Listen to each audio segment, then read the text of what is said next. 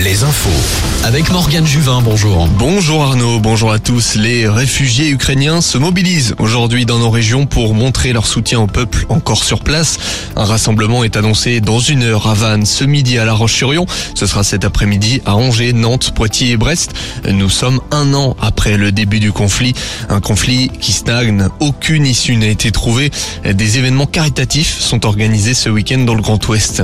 Plus de peur que de mal. Hier soir en Loire-Atlantique, un homme a menacé des pompiers de sauter du pont d'Anceny au téléphone vers 19h30. La circulation sur le pont a été interrompue et la victime présumée n'a pas été retrouvée par les secours. Son téléphone portable a finalement borné à son domicile d'Ourdon. Le président Emmanuel Macron a donné ce matin le coup d'envoi du salon de l'agriculture à Paris. L'Élysée a indiqué qu'Emmanuel Macron voulait, je cite, renforcer la souveraineté alimentaire du pays. Le président veut également soutenir les agriculteurs face aux défis Cela fait référence notamment à la sécheresse que traverse le pays. Le président devrait évoquer le sujet de la construction de réserves d'eau très polémique à l'image des nombreuses manifestations en Deux-Sèvres et en Charente-Maritime ces derniers mois. Un job dating ce matin à la Baule. Plus de 500 emplois sont à pourvoir dans différents secteurs.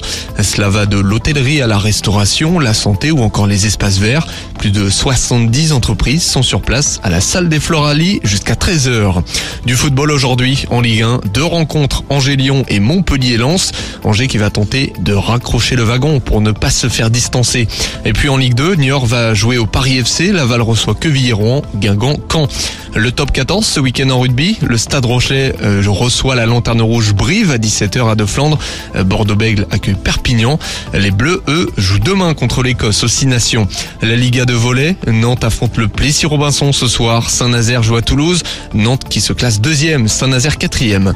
Un mot de handball féminin pour terminer. Les Brestoises du BBH se déplacent ce soir à Dijon. Brest, toujours deuxième du classement derrière Metz, invaincu cette saison. Je vous laisse avec Arnaud. Bon week-end sur Alouette.